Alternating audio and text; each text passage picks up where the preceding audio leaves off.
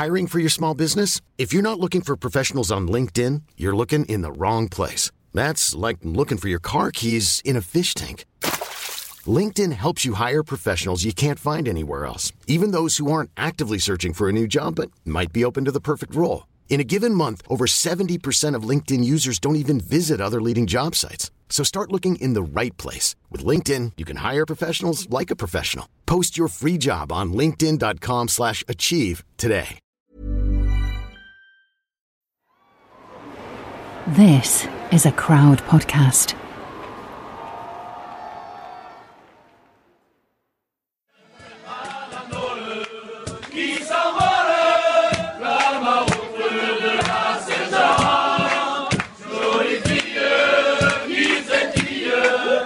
Welcome back to the French Rugby Podcast with me, Tim Groves, former Clermont and France hooker Benjamin Kayser, and ex Scotland international and adopted Frenchman Johnny Beattie. The top 14 came to its conclusion at the weekend, so we'll discuss the final in depth and have a chat with one of the men who's been partying with the Bouclier de Brennus over the last few days. But it's been a big few days in sport in France. So have you been watching the football, Benji, or no interest? Well, I've been forced to watch the football because when, when it's bad news, you know, it usually comes back to you.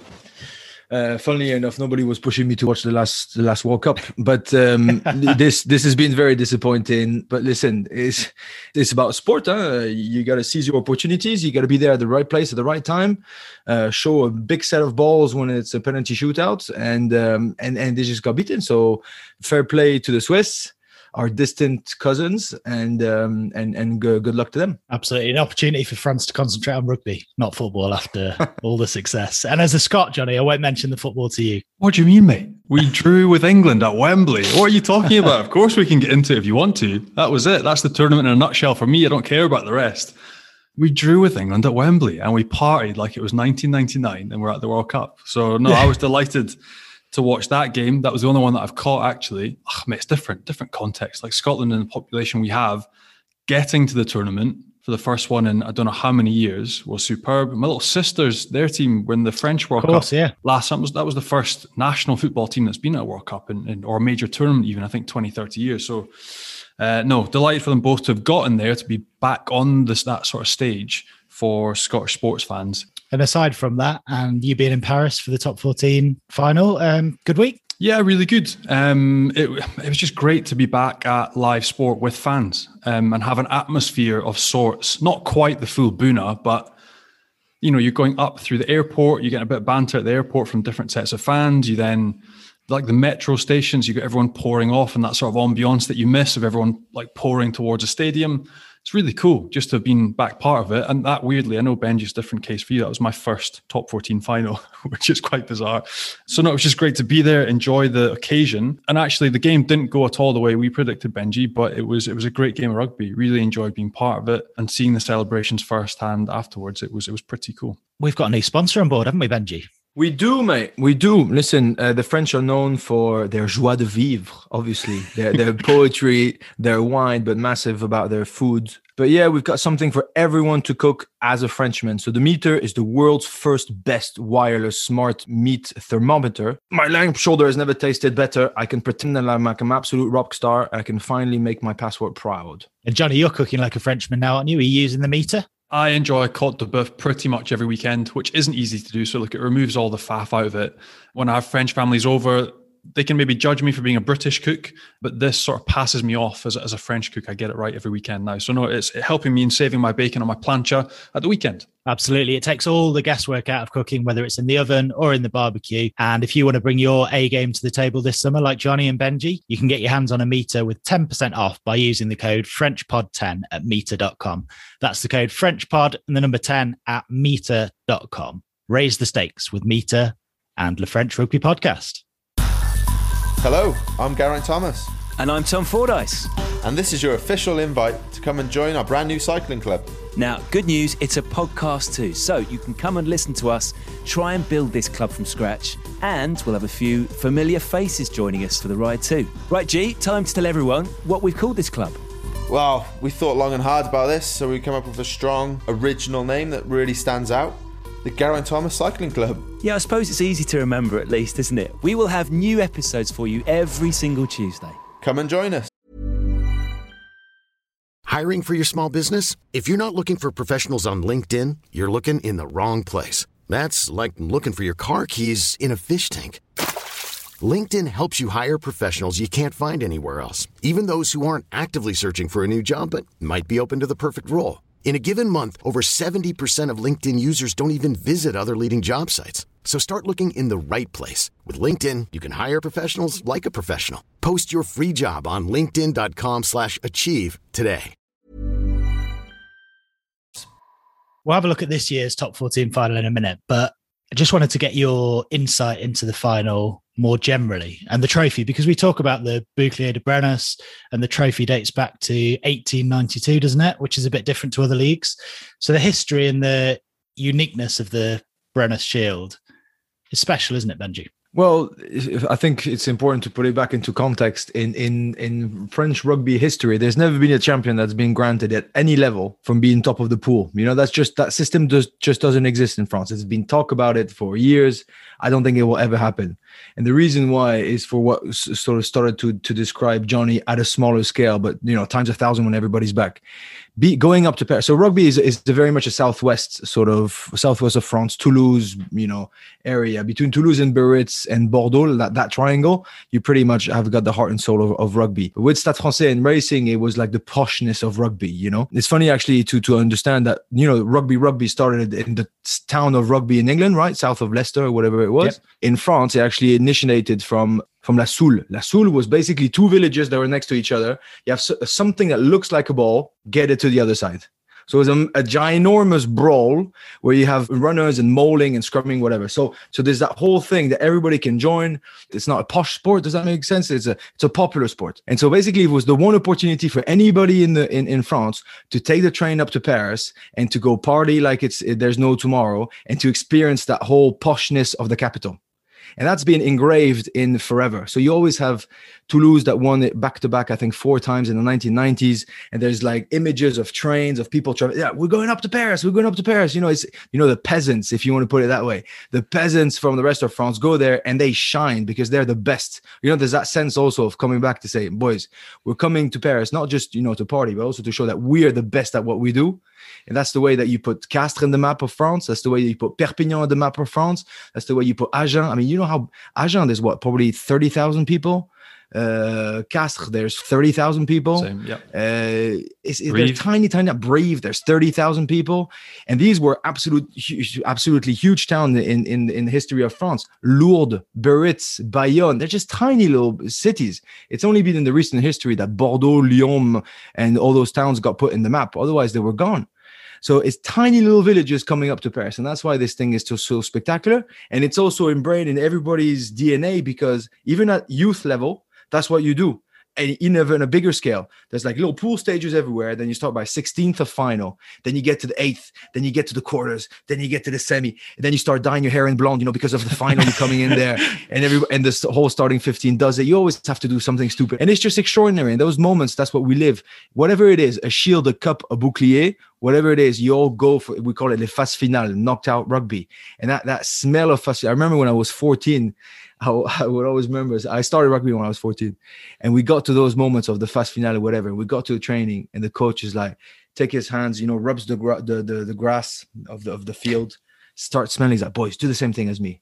And you're like, what are you doing? Yeah, can you smell? Can you smell? I said, no, no. Ça sent les phases finales. It smells like knockout yes. rugby. You know, it, it, it's just that thing that it's a different mindset. You really need to shift the gear. And so whenever there's been talks of, you know, top six is a bit much to get qualified with the barrage and this, this, that. As much as I don't really like quarterfinals, I hate the barrage. The semi-final is pretty cool because it's in one town, okay, but I'm not even a big fan. But the final, mate, the final is spectacular. It's it's the the pinnacle of everything that France can offer in terms of passion, loyalty to your club. There's all those symbolics that are just next level, and that's why European rugby is for is for the legend, is for the myth. Honestly, top 14 Brennus is for the heart. I mean, it's it's just it's just this explosion of passion that's beautiful about it.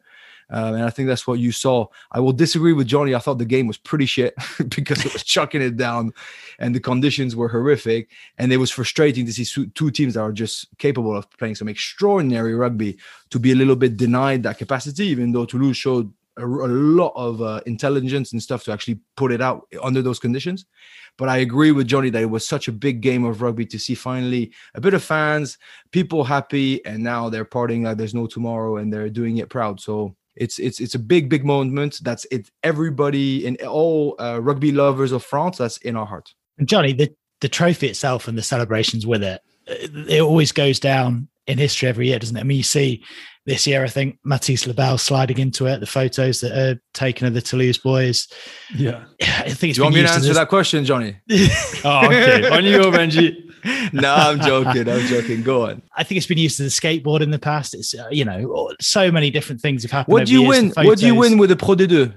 Is it a bouclier too? Yeah, no, no, I'm not exact joking. same. Yeah, so it's the same thing. So it's the same thing. Yeah. So you can tell us what you, what did you do, Johnny? Uh, we actually took on a tour around all the little villages around the Pays Basque area. So Saint Jean Pied de Port, all the little villages, and had a beer in each one of the villages.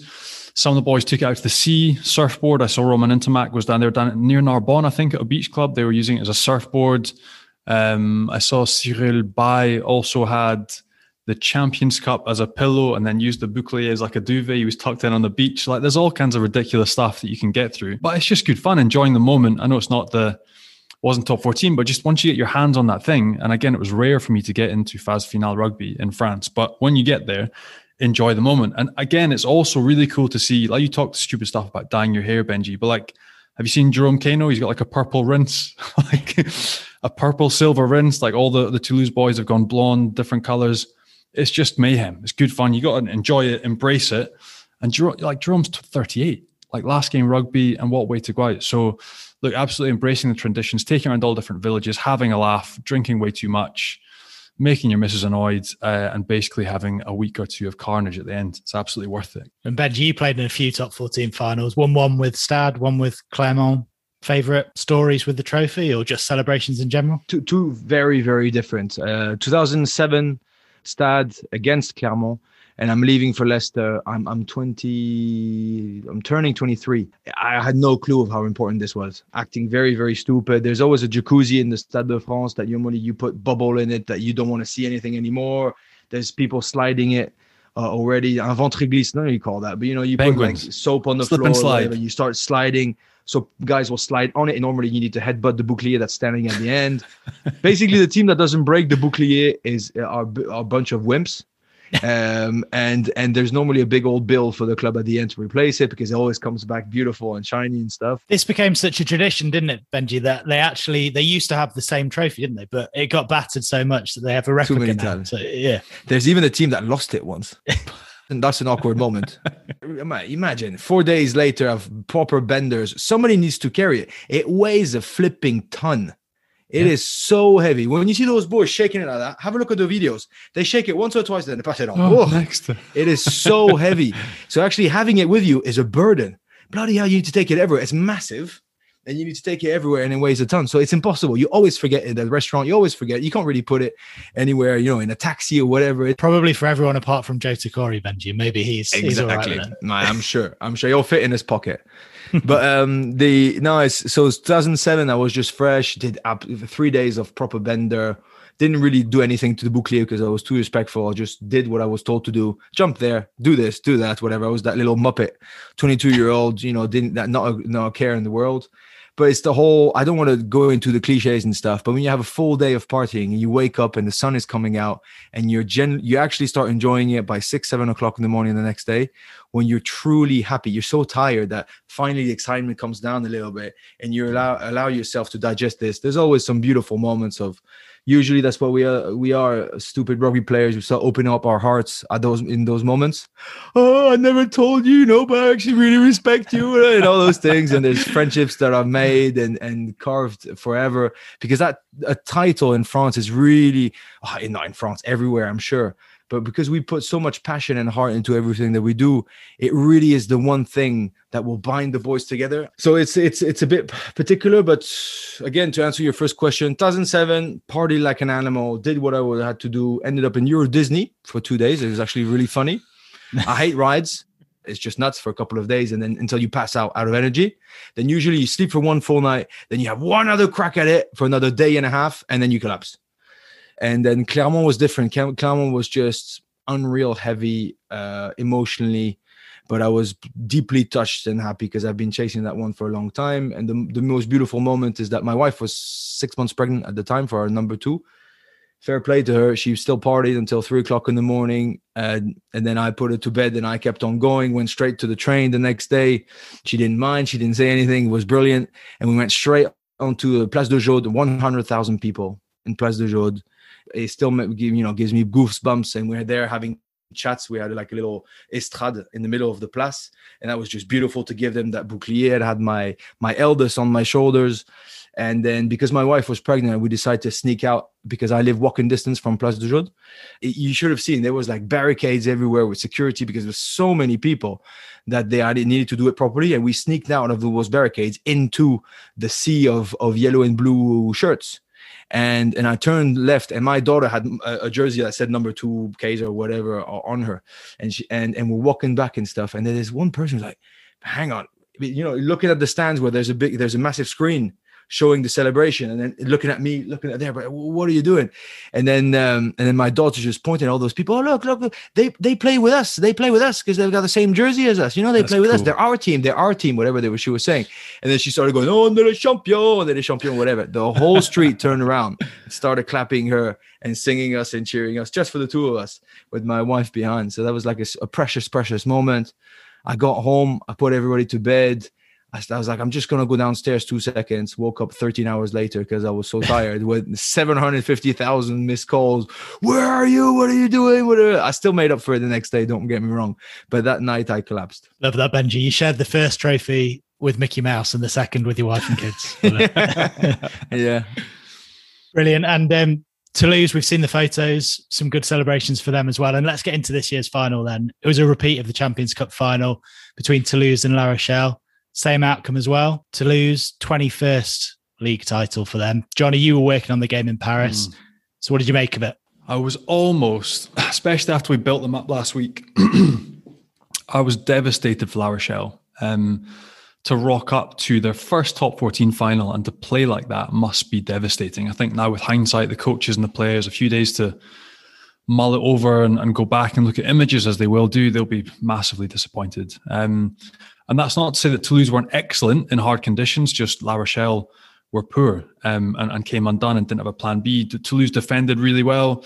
They completely nullified like all the power runners that we talk about repeatedly. So Antonio, Skelton, Alldritt were just chopped in half, forced a few turnovers on them as well. And like once those guys went missing, it didn't seem like they had a plan B. They're on the back foot and they really, really struggled. And that's it. Once Toulouse got field position, held on to it, they, they took points. Every time they were in the La Rochelle 22, they came away with something. And that was it. Just really, really badly undone. Unforced errors, lots of pressure on La Rochelle with Toulouse's D, and they just they just couldn't stick a stand up to it. So disappointing for them. But I think as we've talked about, they're there. You know, they announced a raft of re-signings or of, of contract extensions, Skelton and loads of key players up until 2025. So they're there. O'Gara's got a bulk of a squad that he knows can perform extremely well. Just they now have to digest losing two finals, which will be horrible, and come back stronger, use it as an experience, um, and come back and try and win something next year. Which, look, to be honest, when you see the talent in the top 14 and the Champions Cup, that the lineup that's been announced,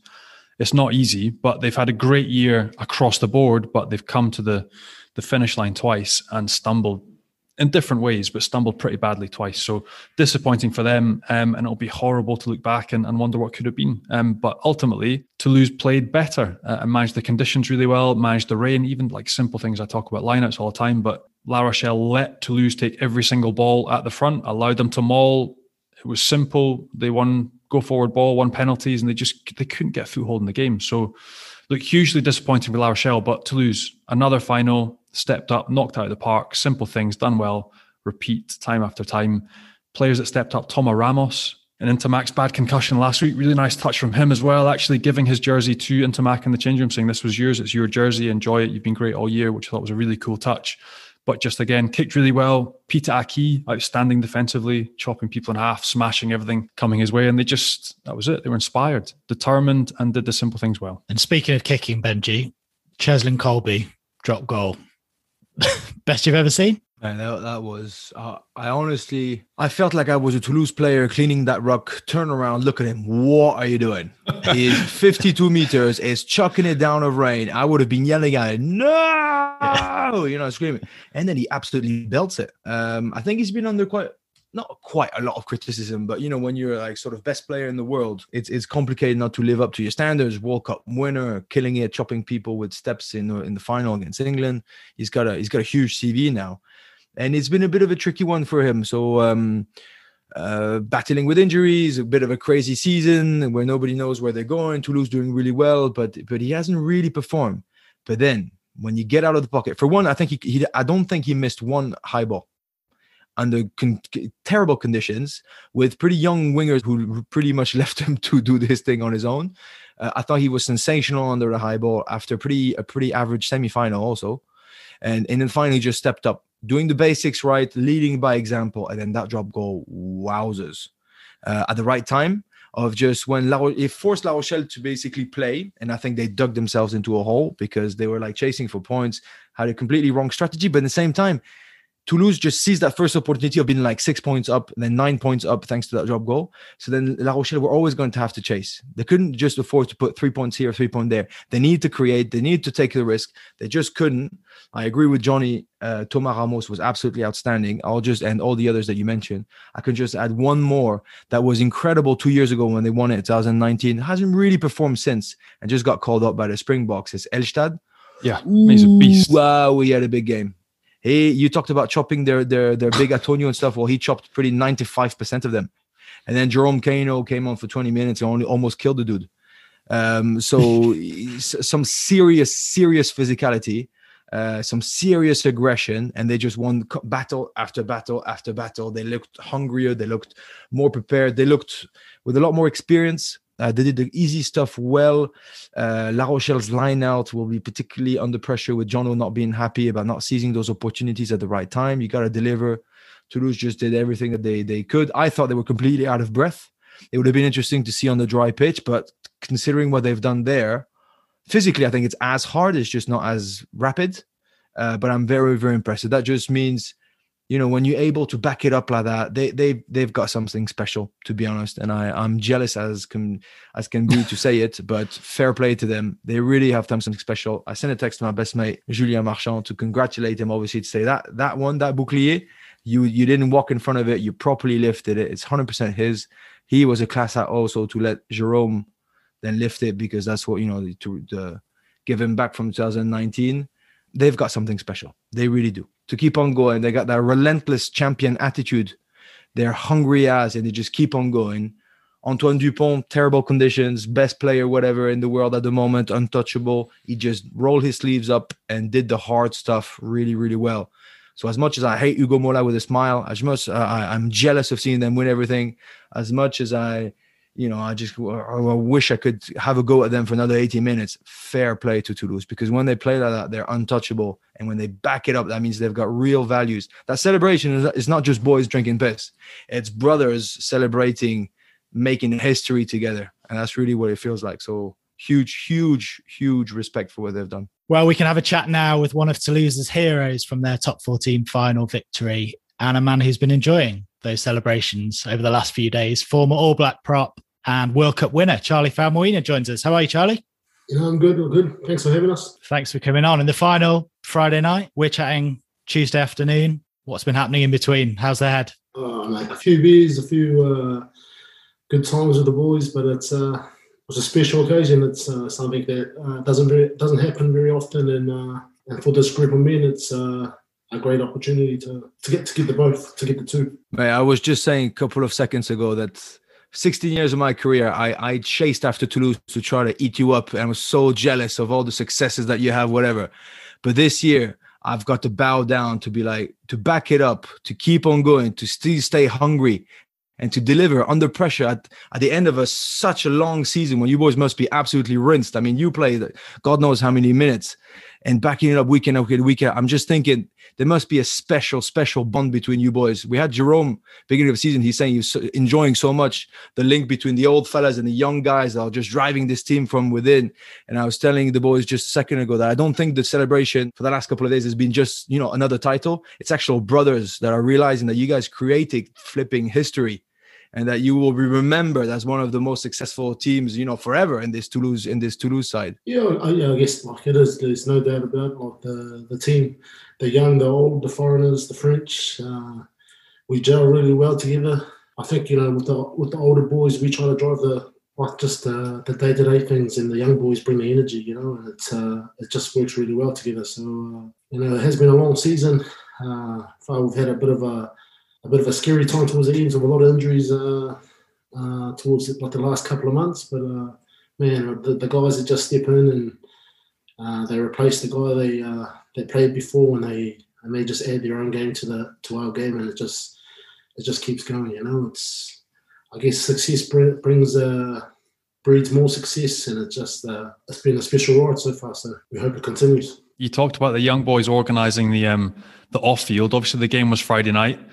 How's it been since then? What have you been up to? I saw there's a bit of beach bar action down near Narbonne, a bit of surfing with the Bouclier, but what's it been like? What's the party been like and the, the off field stuff? Has it been good crack? Yeah, the boys went to the beach yesterday. Uh, I told my wife I was coming back at around 9 p.m., but we got back at 4. So, uh, yeah, a bit of a of a few hours, uh, but disappointment, mate. It doesn't happen very often. So, uh, it's been good. Uh, boys carried on today. Uh, yesterday, they went a uh, bit of a train ride around the town, which is uh, a bit of a tradition here in uh, Toulouse. So uh, I didn't make that, but the boys the boys cracked on and plenty of videos there showing what they got up to. So it's been good. We're definitely more interested in the celebrations, but let's talk about the game a little bit because Johnny and Benji were talking up La Rochelle last week, and we've all seen their power game. You managed to completely nullify them. So conditions were tricky, obviously. But what was said before the game? What were the tactics? How did you manage to kind of basically nullify the threat of La Rochelle? Yeah, I think like, there wasn't too much uh, tactics, and we've played them three times before. Um, it's never been easy, but it's uh, we just know that uh, we get into some of their big balls, uh, ball carriers uh, early. Uh, stop them on the game and we'll have a bit of bit of success, you know.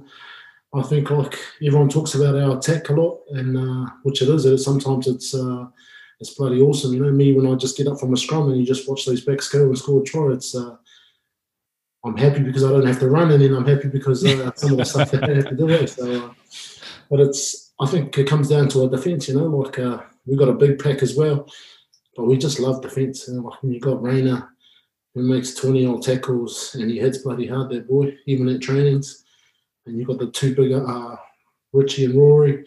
We just all love to tackle and we make some uh, good uh, dominant tackles, and it just uh, for a team like La Rochelle who love to get Alldritt and Skelton and Uini uh, on the ball, and we just stop them in their place. It uh, it's just they've got no front football for their back, so I think it just comes down to that. Eh? And you mentioned getting up from a scrum there and watching the backs do their thing. We were chatting about it with Benji before, and he was saying what he would have thought when Cheslin Kolbe got that ball on the halfway line and drop the goal. Be honest, what were you thinking? Oh, I thought he was like, I didn't know what he, what he was doing. I just saw the back and I, I was like, what the hell are you guys doing there? but then, uh, mate, I watched it and it was like slow motion and it just like it got over that uh, crossbar and I was like, oh, why not? Why not? but it's, uh, he just said, I asked him, why'd you, why'd you go for the drop kick? And he goes like, mate, we had no options. And he just, uh, like, he pulls that out in the final. It was insane. And so, mate, obviously you've won a World Cup You've now done Champions Cup top 14 double. Where does this rank in your list of sort of career achievements? Doing the double, effectively a, a treble as well, because the youth team, the Espoirs, won the youth team competition as well. So, how big has this been in your career? I think, man, I always hold to be a special place in my heart. You know, it's uh, it was just an emotional for the Europe was pretty emotional. You know, like we went to the semis twice, we lost twice, and uh, to bloody get the the win against La Rochelle was uh, just a sigh of relief, you know, just took a big breath and that thing was done now. Like, uh, it was just bloody awesome to get that job done for, for this club, for the for the fans, for for the boys, for the families. It was an awesome achievement. And a word on a man you know very well as well. His last game at the weekend, Jerome Kaino. We had him on the show earlier in the season. Special to give him that send off as well. Yeah, mate. That's my played with that guy probably ten years now, or more than ten years. So, and I've seen the good, the bad, and he's on and off the field. So uh, it's yeah, mate. He, he brings so much for where we come from and for the, the next generation that comes through. You know, he's uh, set a pathway for those boys, and you, know, you can travel the world from a little place in South Auckland all the way over here, win buddy championships, and, and it's just uh, if you believe you can do it. Eh? So I think you're rocking the blonde hair better than him, though.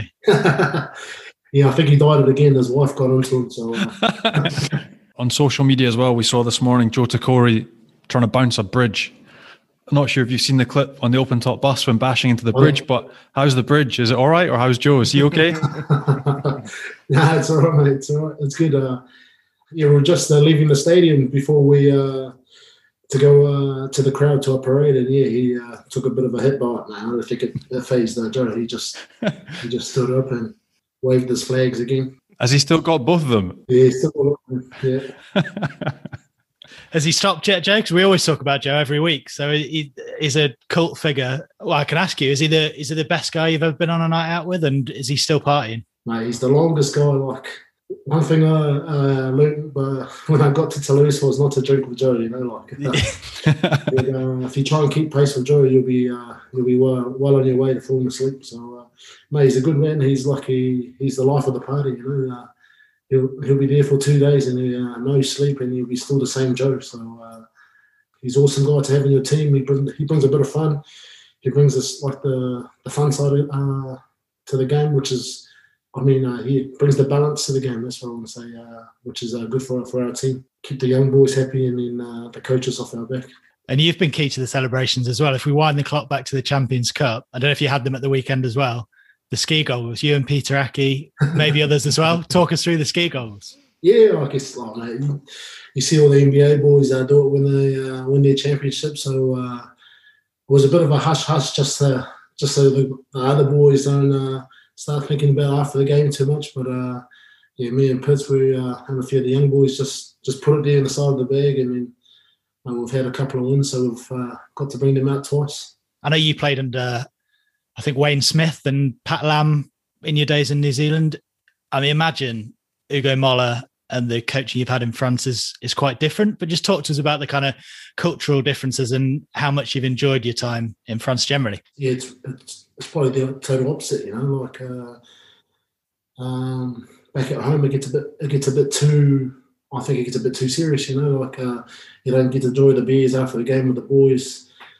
Maybe in New Zealand, it's the seasons aren't quite as long, so you don't get to celebrate the wins. You know, but here in France, like would win a game, and if it was a game away, uh, there'd be just a few beers, uh, boxes of beers on the bus, and and it just keeps everyone happy. You know, just like. Uh, you enjoy those moments. It's, it's sometimes it's taken for granted. Uh, and back in New Zealand, it's just you're expected to win, so it's just uh, you just brush over. All you get is a protein shake, mate. So and now it's uh, back in here. It's you always get a beer. There's always an option for a protein shake, but most of the boys take the beers. So yeah, it is. It's it's it's very different. It's but it has its pros both ways. You know, like uh, sometimes here in France, it's uh, the way we play, the way that Toulouse play. It's uh, it's a hard. It's sometimes I don't know what we're doing. Sometimes you know, it's uh, a bit when the backs go, you just you just try to follow. And uh, I think our biggest thing here is just uh, getting in front football. So we just give him a uh, set piece and, they, and off they go.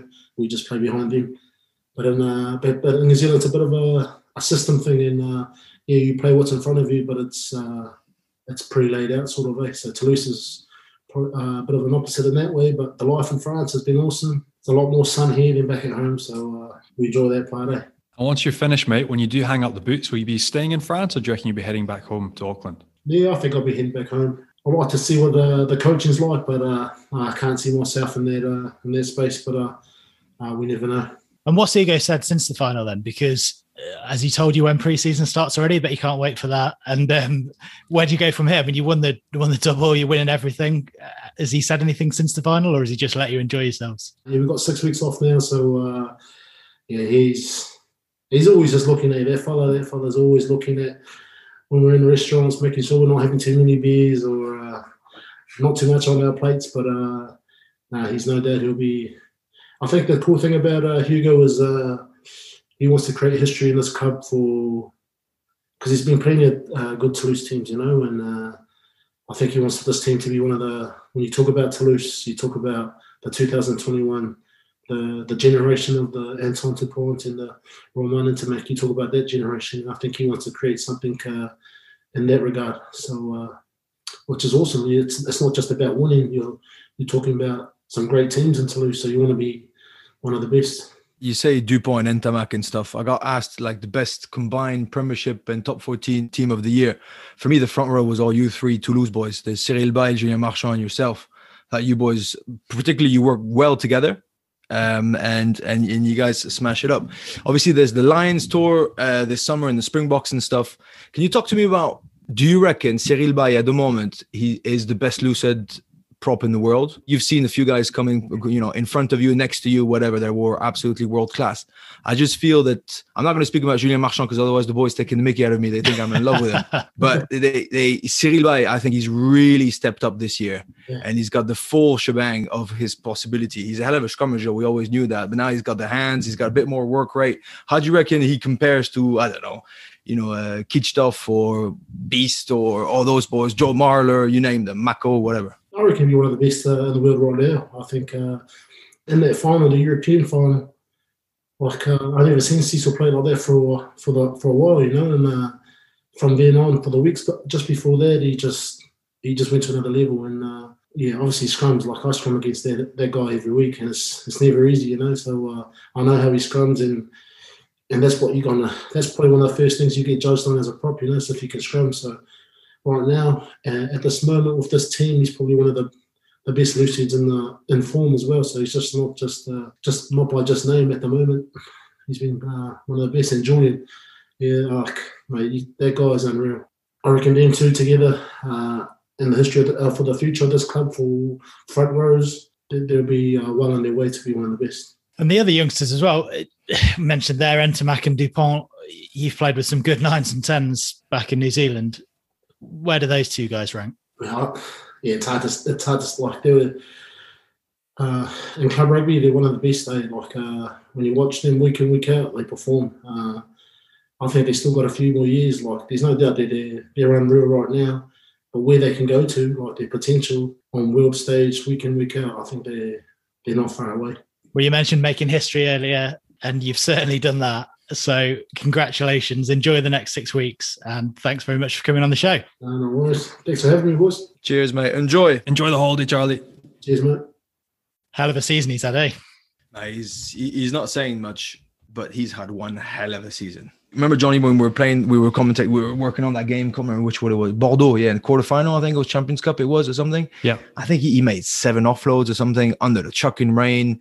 He's, he's he mentioned, you know, when I scrummage, I just need to step, put put my head up and watch them score most of the time he's involved into the scrummaging and into building up of, the, of those scores. So um, he does all the, the, the crap balls. You know when the the, dyna, the the the speed of the play is gone and you need to rebuild from the scratch. Those little three man pods. Everybody does them in the world, but if you do them better than other teams, that's when you you start to creating uh, the domination. Whenever he's taken physically, he'll always offload or flick it out the back or whatever you need, and most of the time he gets gain line dominance. So he's had one hell of a season.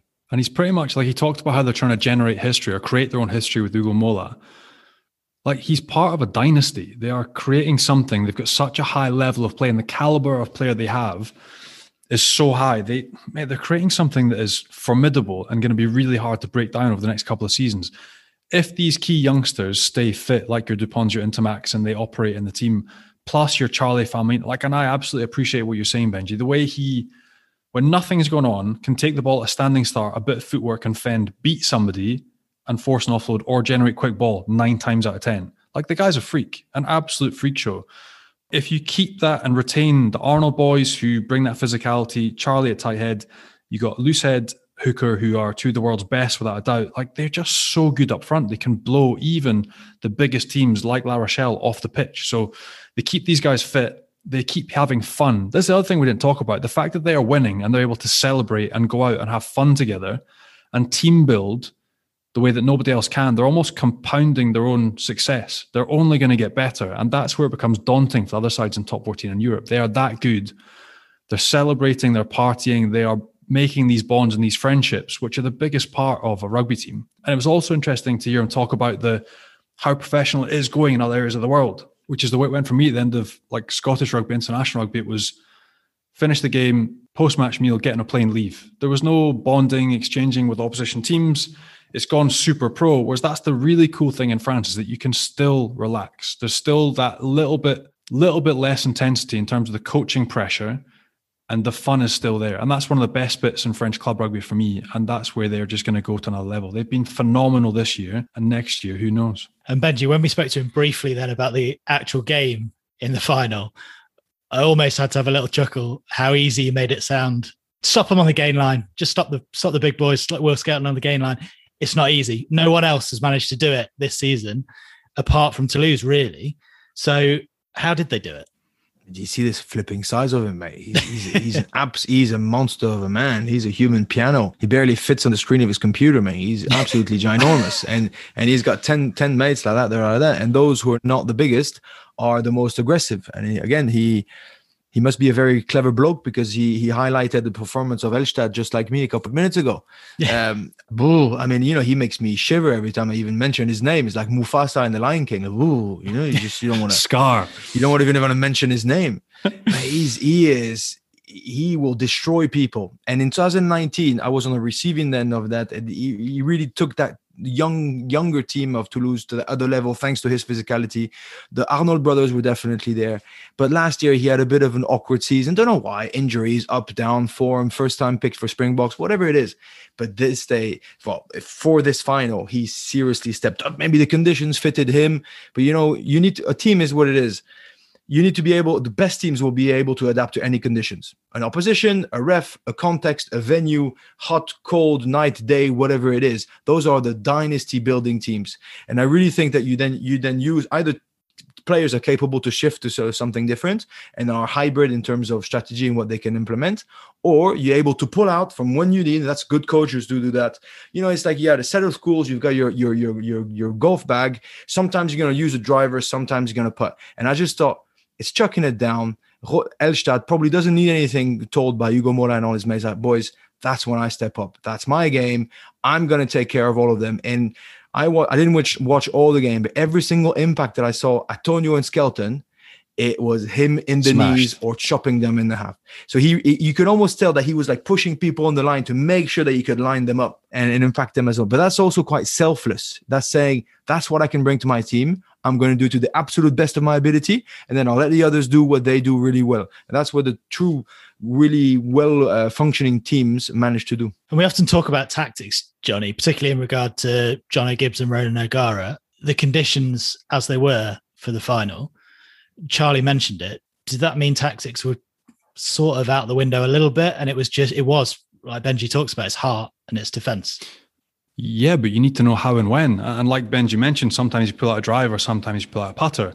Ron O'Gara has grown up in the rain playing for Munster, knows how to play wet conditions, and his team did not do it. They did not execute any of the simple things. They didn't play for field position. At line out time, if you play against Munster, they compete hard at the front of a line out. If it's pushing down, they put pressure on a hooker. Benji will know having played against them a million times. And what I found really strange was that even after half time, when the coaches got a chance to get them in and dress them down, which they should have, and say, look, there's a change required in the way we're playing X, Y, and Z. Nothing changed. Yeah, but the score was gone already, Johnny. You're right. You're 100% right. But it doesn't but matter. The score was there already. For me, simple things that you get in half time, Jono Gibbes has to say, stop allowing Arnold, brother number one, to jump on the seven meter line and take easy ball. We have to compete at the front. It's pissing with rain. Somebody getting there. They didn't do it. They, so, like, they didn't even have the leaders on the field, the leaders off field, didn't have the tools to, to let them adapt or persuade them to adapt. They kept rolling out the same thing. And that was it. Like, even, I don't know, there's, there's, a mix to be said of they couldn't hold onto the ball because of unforced errors, but Toulouse were so good with their line speed and the rush defense that they pressurized and they turned over the ball. Uh, and like Benji just mentioned, the work of Elstadt, the work of the Arnold brothers on the gain line, Charlie Faumuina, these boys coming at you like steam trains and smashing you. They were guddling the ball, knocking on and turning the ball over. They could not get into the game. And look, it was a case of if we have ball, retain it for two phases, offensive kick, create a 50 50 in there and go for field position. That's how you play in those horrible conditions. And they just, for whatever reason, could not get that through their team. It was really bizarre to watch. And all of those things you mentioned there leadership, line out, physicality how much did La Rochelle miss Pierre Bourgarit then? In the lineouts, probably yes. He's the starting hooker in tough conditions. He's a bit your Luke Cowan, your French Cowan-Dickie, so he can get you, you know, a few pick and goes. He's definitely got that physicality, uh, but he would have not been able to do it on his own. But definitely they missed him on both games. The there's one other element you're talking about tactics. I thought that was very clever of them. So Thomas Ramos stepped up, played at 10, right? Because Romain Ntamack was gone. But I don't know if you you, you saw, I mentioned it earlier that uh, Cheslin Kolbe was a bit on his own at the back. It's not entirely through. They, they, the two of them were covering the back. So Thomas Ramos would either kick and then stay, or would basically try not to be involved. So he was still playing number 10, but covering the backfield because he's so good under the high on the, the high balls. Mm-hmm. And if you compare that to what's the the fullback name for um I know because Brice Dulin got injured, of course, after 20 minutes. Yeah. So that's also a big, big hand. loss for them. And then Leyds, is that how you Dillyn say his Leyds, name? Yeah. Dillyn Leyds, who stepped from the wing, went fullback. And unfortunately, he had a bit of a shocker in the air. So it's also those little tiny details that sometimes you can make up for uh, as the game goes. But when it's chucking it down, that Toulouse is already 9 0, it, it, obviously kills you. And then the quality of those kicks, we didn't, again, like once you get on the front foot, you kick on your own terms. So every time La Rochelle received a kick, they were getting man and ball. Every time Toulouse were receiving a kick, it was they take the ball, they have three seconds to make a decision, then they choose what to do and kick back. Like it's the finer detail and everything that they did was just off. And they were second in every single facet of the game. And too early to talk about where this crop of Toulouse players rank in terms of the massive history of that club. But the last completed season and now this one, they are building a dynasty, like you've both said. You compare it to uh, to the best team in the history of the sport uh, in France. Won it back to back four times, including a double in '96, I think, or something like that, for the first uh, Champions Cup or Heineken Cup. They were still ultra, ultra mega dominant. They're not there yet. They've added the fifth star, which are already making history in, in the history of the competition. They've almost pretty much won back to back top 14, but let's not forget that last year they weren't as good, so you don't know what will have happened. They've got so many young guys that will take over. They will still lose to some extent, one of the true leaders of this team, Jerome Kaino. So you have to assess, you know, you're not going to be replaced. Uh, Tolo, the Tolofua brother is extraordinary. Uh, they're going to have a Cros will step up, uh, whatever. They've got fantastic players. That's not the issue, but they still, you still, leave, he's obviously going to leave a, a, gap, right? He's only one of the le- most legendary players in, in, in this, in the history of the sport. So it's, it's pretty big. I definitely believe for them that the future is bright. I do also believe that other teams are other teams will step up and other crops are, are going getting hot. Uh, but then to decide whether they're they're the best team in history, they're unfortunately going to have to do repeat this next year, which has never been done before. They need to do something that's never been done before. And just finally, before we go, then France get their three test series in Australia underway next week. So, do you think they're going to come out on top, Benji? Um, so listen, a, a, tough one, very tough one. Don't get me wrong. Um, for the you never know what can happen. One of them that happened that was half funny, half a little bit half breaking. But my mate Alex Fischer, who was a really good oh. guy, his, his a son of a, a gendarme, you know, like uh, policeman, uh, military policeman. So a bit different, but a lovely, lovely bloke who, for the little anecdote, when I arrived at Clermont, got told, You're back row and you're like, right, you're gonna play hooker. This poor kid for four months absolutely obliterated his neck, threw eh, like 1500 balls a day, worked his absolute ass off, and at the end, because he's so quiet and disciplined and kind, just said. I, I, don't really want to play hooker. You know, it's, it's not really what I want to do. And there's all right, fine. We'll play back row then. And he had one game, absolutely killed it. And they're like, oh, you're actually really good. He's like, I never asked to play hooker, boys. You know, it's it's not like it's not a discovery for me. And he's been sensational. He's like a proper graft who commits 150% with a few injury problems. Gets uh, called up with the French team just for training camp in the last Six Nations. Finally gets to go to Australia. Loses loses his passport in the plane. Gets denied entry to Dubai. In the plane. Yeah, mate. What have you done? If it'd been on the oh. way back, Johnny, you've been there. Whenever you come back and you do those Emirates uh, business class uh, flights on the way back from a tour, it's Vegas in there. The boys drink from the first to the last one. It's the party in the in the plane, whatever. On the way there, they obviously they were not partying, but it'll be a great opportunity to see some fresh faces. There's yeah. the the other, you know, Sipili, Sipili Falatea that I told you, who I think on the international stage, tight head prop can really bring something. Considering there's not many tight heads in the world that are good, he can really bring something, even though it's been very quick. Uh, there's some new hookers like uh, Gaetan Barlot. Remember yeah, we said about the cast guy. There's, and then like you said, Johnny earlier. Well, you mentioned to us offline is Sekou Macalou. In and out of the French team is going to play Southern Hemisphere team is going to be beautiful. He should should start. Uh, and I think it's a, a, huge opportunity for him to to to seize. Uh, Charles Ollivon is going to be out for a while. Uh, he's going to be there. There's a there's a spot to be picked up.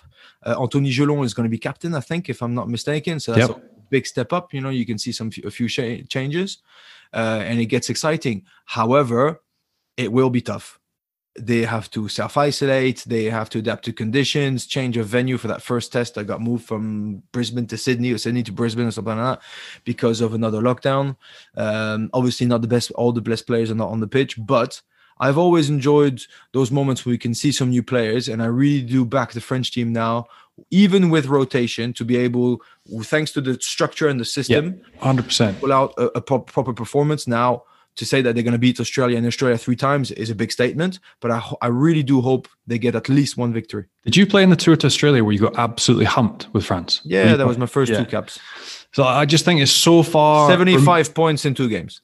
Ah, see, it happens to us all, mate. I played for Scotland. I know what it feels like. Um, but I just think that is gone. Like that France, even if you chuck in a load of young guys, and the French press has been like, no, really, what do we expect from this tour? Like, I think almost expecting the worst, but you talked about the guys, Macalou, guys like M- Melvin Jaminet, the young kid from Perpignan, who's really exciting. Even guys like Iri Barron from Racing, who we haven't really seen at all on the international stage. Then with Fabien's magic, like Fabien's a good coach, a really good organizer. It's not going to be a whitewash, and they're going to be interesting, high quality games. Uh, the Australian sides in Super this year, the games they've played, they, they haven't been superb. So I'm excited to see the young kids go, the people that haven't played at all, the new faces, um, to give sort of French rugby public a new few um, fresh faces to cheer about. And I just think with the the squad and then the coaching staff that they've got, it's not going to be embarrassment, which is the way it's been painted by French press. I think they could go and actually overturn Australia at least once in Australia. Why not? Um, so now I'm excited for it, positive, um, and looking forward to seeing these new guys in a blue jersey. So come on then, call it both of you. Two one France, two one Australia. Which way is it going? And ah, go to go third on. match, third test decider, Benji, eh? Yeah, yeah. Ho- hopefully that's exactly it. And with a, just a tiny little symbolic victory by France for the last one to sneak the series, that would be the the, the, the unbelievably good outcome. Um, but no, I, I do believe exactly like what Johnny said. There's some exciting guys in there. They're not going to get trashed. Now it's a big old step up to go to Australia uh, on their own turf, you know, and to go. But it's the first time we're going to see the Fabien Galthié era uh, facing Southern Hemisphere. So it's fantastic. It's super exciting. Finally, you get to know exactly who does what and how, and it'll give us a proper taste of of top quality rugby with fans in the stands. Am I mistaken or not? I don't know. Yeah. I hope so.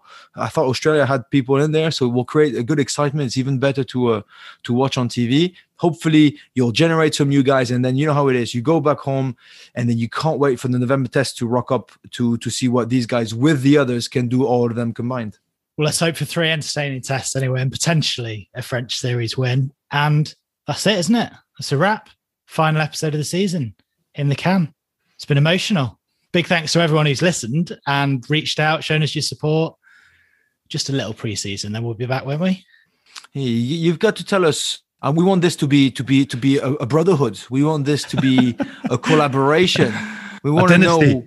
We want to know like what lose. you like. You know what's going on. What's the, what's the future? Let's let's let's get all everybody involved. But no, it's it's been a treat. It's been a treat. I think you can hear in in in all of our voices how much we adore French rugby, how much we enjoy the the specialness of this. We had some absolutely exquisite guests that we're very lucky to chat to, and and it's it's it's been a treat, definitely. Absolutely, I'll send you both your preseason schedules, and I expect you back fit and in good shape. Six Thanks, eight weeks. Thanks, coach. you can send them. You send them. They're not going to use them, but you can send them. I was going to say something ridiculous. I was going to say this has been the best part of my lockdown but I had a child during lockdown, so I can't say that. but actually, it's like it's been season one done. It's been great fun. Something completely different. And again, like the people we've spoken to, great to get to know people that we didn't quite know as well before and chat to old mates and catch up. Because, like, let's be honest, lockdown has been shit for everyone but this is definitely one of the silver linings. It's been great fun. We've enjoyed it. We hope you have too. Um, get in touch over the preseason, and we'll see you again in a couple of months' time. Thanks, Johnny. Thanks, Benji. A big thanks to all of you guys for listening as well. Make sure you hit subscribe. Leave us a nice review if you can as well, and we'll be back next season. Au revoir, guys. Cheers. See you, boys. Bonnes vacances.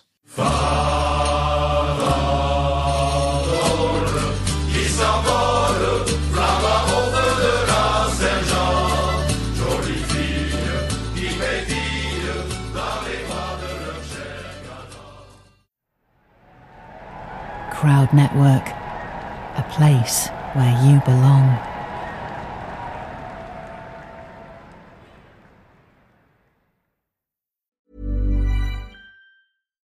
When you make decisions for your company, you look for the no brainers. And if you have a lot of mailing to do, stamps.com is the ultimate no brainer. It streamlines your processes to make your business more efficient, which makes you less busy.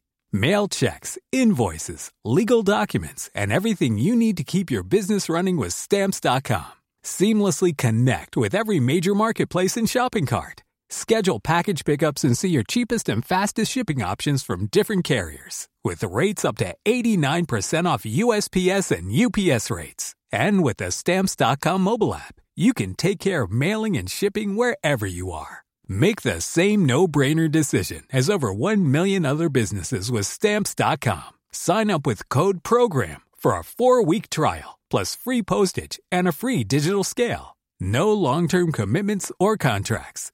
That's stamps.com. Code program.